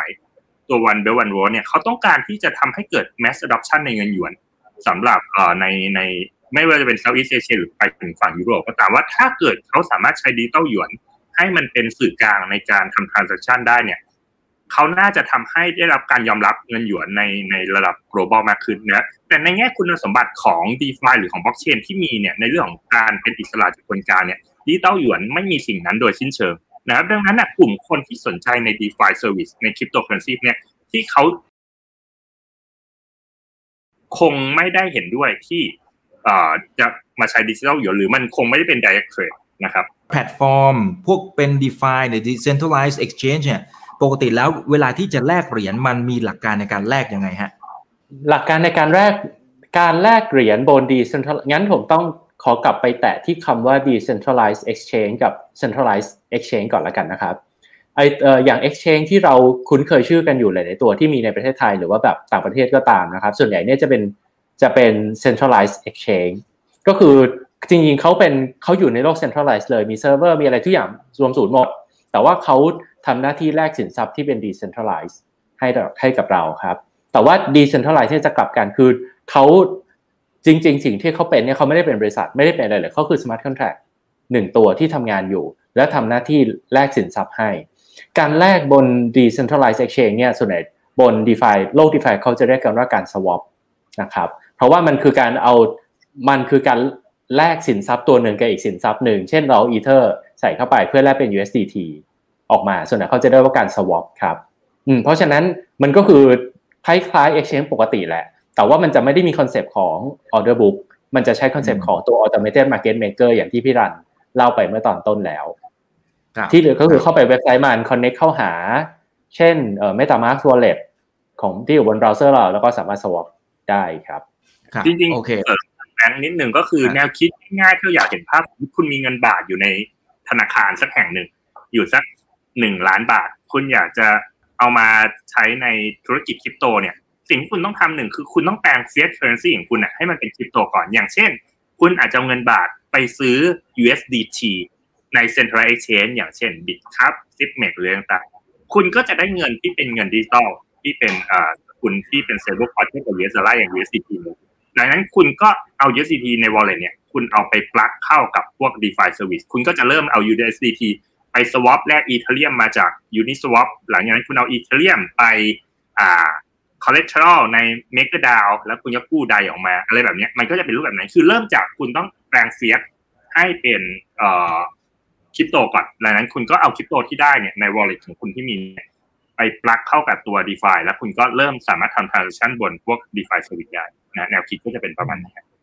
อืมอืมครับครับคุณตี้ครับอาจจะขอเป็นคำถามสุดท้ายแล้วกันนะครับ คุณตี้อันนี้คำถามมันจะยาวหน่อยนะ กรณีที่เอาเหรียญหนึ่งไปวางค้ำแล้วกู้ได้ USDT นะครับแล้วก็เอาไปเทรด แล้วเกิดเหรียญที่ค้ำเอาไว้เนี่ยราคามันร่วงลงมา แล้วผู้กู้ก็เกิดทิ้งเหรียญไป แล้วก็ไปซื้อในกระดานใหม่ในราคาที่ถูกกว่าไอ้ลอสตรงนี้เนี่ย ใครแบกรับเอาไว้ฮะจริงแล้วเนี่ย มันมันขึ้นกับสวิตนะฮะขึ้นกับ smart contract ของแต่ละ service lending ซึ่งอาจจะมีอัลกอริทึมไม่ว่าส่วนใหญ่เนี่ยเขาก็จะ liquidate position ของคุณก่อนที่ราคามันจะลงไปต่ำกว่าที่มันควรจะเป็นอย่างเช่นสมมุติผมบอกว่าอ่าผมเอาอีสเตียมไปค้ำใน MakerDAO ใน collateralize ratio สมมุติอ่าร้อยห้าสิบเปอร์เซ็นแล้วกัน คือผมค้ำร้อยห้าสิบผมกู้ได้ร้อยหนึ่งเนี่ยในกรณีที่ราคาเหรียญเนี่ยมันแกว่งเกินสามสิบสามเปอร์เซ็นแกว่งสักพักเนี่ยพอมันลงมาถึงจุดที่ต่ำ คุณจำเป็นจะต้องเติม collateral หรือคุณจำเป็นต้องคืนเงินกู้บางส่วน เพื่อรักษา collateralize ratio ให้มันเหมาะสม ถ้าคุณไม่ทำแบบนั้น มันก็จะเปรียบเหมือน traditional market ที่คุณโดน margin call นะครับเวลาคุณโดน call สุดท้าย ถ้าคุณไม่ทำตาม คุณก็จะถูก liquidate position นั้น เอาไปขายทอดตลาดนะครับ ดังนั้นกลไกของ smart contract เนี่ยมันจะควบคุมปัญหาตรงนี้อยู่แล้ว เว้นแต่ที่มันเกิด flash cash ที่แบบวูบเดียวหายไป 20-30% นะครับตรงนั้นมันก็ขึ้นกับ smart contract ตัวหรือว่า DeFi service นั้นว่าจะ handle อย่างนั้นยังไง ผมยกอย่างเช่นสวิตบางสวิตเนี่ยเขาก็จะมีผูกลางเก็บไว้สำรอง ในกรณีที่มันเกิดเหตุการณ์ไม่คาดฝันจะเอาเงินจากตรงกลางตรงนี้มาชดเชยให้นะต้องบอกว่าขึ้นกับสมัยคอนแทคเลยว่าแต่ละเจ้ามีกลไกในการป้องกันความเสี่ยงตรงนี้ยังไงบ้างตามพี่ดันเลยครับ แต่ว่างั้นผมชวนคิดต่ออีกนิดที่บอกว่าเอาไป liquidate เนี่ยเป็น liquidate ที่ไหน ใช่ไหมครับ แล้วมันจะถ้าคนไอคนรับซื้อเขาไม่รับล่ะ จะเกิดอะไรขึ้น มันเคยมีเหตุการณ์นี้เกิดขึ้นในอดีตเหมือนกันนะครับ ว่าถึงเวลาปุ๊บมันโดนโดนคอโดนคอเสร็จต้อง liquidate ปรากฏว่าคนซื้อเบียวไม่ยอมซื้ออ้าวอ่า ก็เคยมันเกิดเกิดเหตุการณ์นี้เหมือนกันนะครับอ่าเพราะฉะนั้นมันคือเนี่ยเวลาเราเรา evaluate risk ของ DeFi เนี่ยเราต้องมองมองไปให้จนจนจบ flow ของมันนะครับ จบทุก action ของมันว่า action ของมันเนี่ยมันจะเกิดอะไรขึ้นบ้าง เออผมผมเสริมเสริมแบงค์นี่คือ ผมคิดว่ามันดูยากจริงๆนะแต่เมื่อไหร่ที่คุณใช้เวลากับมันแล้วคุณเข้าใจมันเนี่ยอย่างนี้ผมว่าเข้าใจ DeFi ง่ายกว่าวิเคราะห์หุ้น VI สำหรับผมนะผมไปวิเคราะห์เวลามาเขาคือ DeFi เนี่ยลอจิกมันชัดเจนนะกลไกมันชัดเจนสมัยคอนแทคชัดเจนหลักการทำไงมันชัดเจน ในขณะที่เอ่อพวกหุ้นในตลาดเนี่ย คุณต้องเข้าใจตลาด คุณต้องเอาลุกมองอนาคต เอ๊ะเทรนรถ EV จะเป็นยังไง เทรนธุรกิจกัญชาจะเป็นไง แต่ DeFi เนี่ย ผมมีโอกาสคุยกับเพื่อนนักลงทุน VI ท่านหนึ่งที่ว่าเฮ้ยพี่รันผมมาศึกษา d e f าแล้วแม่งง่ายกว่าศึกษาหุ้น VI เยอะเลยว่ะ แต่คือถ้าคุณมีเวลาฟังความเข้าใจนะเพราะกลไกมันชัดเจนฮะ มันไม่เปลี่ยนแปลง เมื่อคุณเข้าใจมัน A บวก B เท่ากับ C มันก็จะเป็น A บวก B เท่ากับ C ไปเสมอ นะครับ เว้นแต่คุณเข้าใจผิดดังนั้นผมเลยรู้สึกว่ามันจะยากจริงนะ แต่ว่าเมื่อคุณเข้าใจมันจริงเนี่ย คุณสามารถสร้างผลตอบแทนที่มันสูงกว่าตลาด อย่างที่บอกนะฮะในทางทฤษฎีแล้วเนี่ยผลตอบแทนของ traditional market กับ DeFi สวิตบน DeFi มันควรใกล้เคียงกัน แต่ณตอนนี้ที่ DeFi สูงกว่ามันไม่ใช่แค่เพราะความเสี่ยงมันสูงกว่านะแต่มันเป็นเพราะคนยังไม่เข้าใจทำให้ Market ยังไม่ efficient นะครับพอ efficient market hypothesis ไม่เกิดบนโลก DeFi ขึ้นมาเนี่ย มันทำให้มันมีส่วนต่างผลตอบแทนที่คุณสามารถคว้าตรงนั้นมาได้ คุณสามารถทำกำไร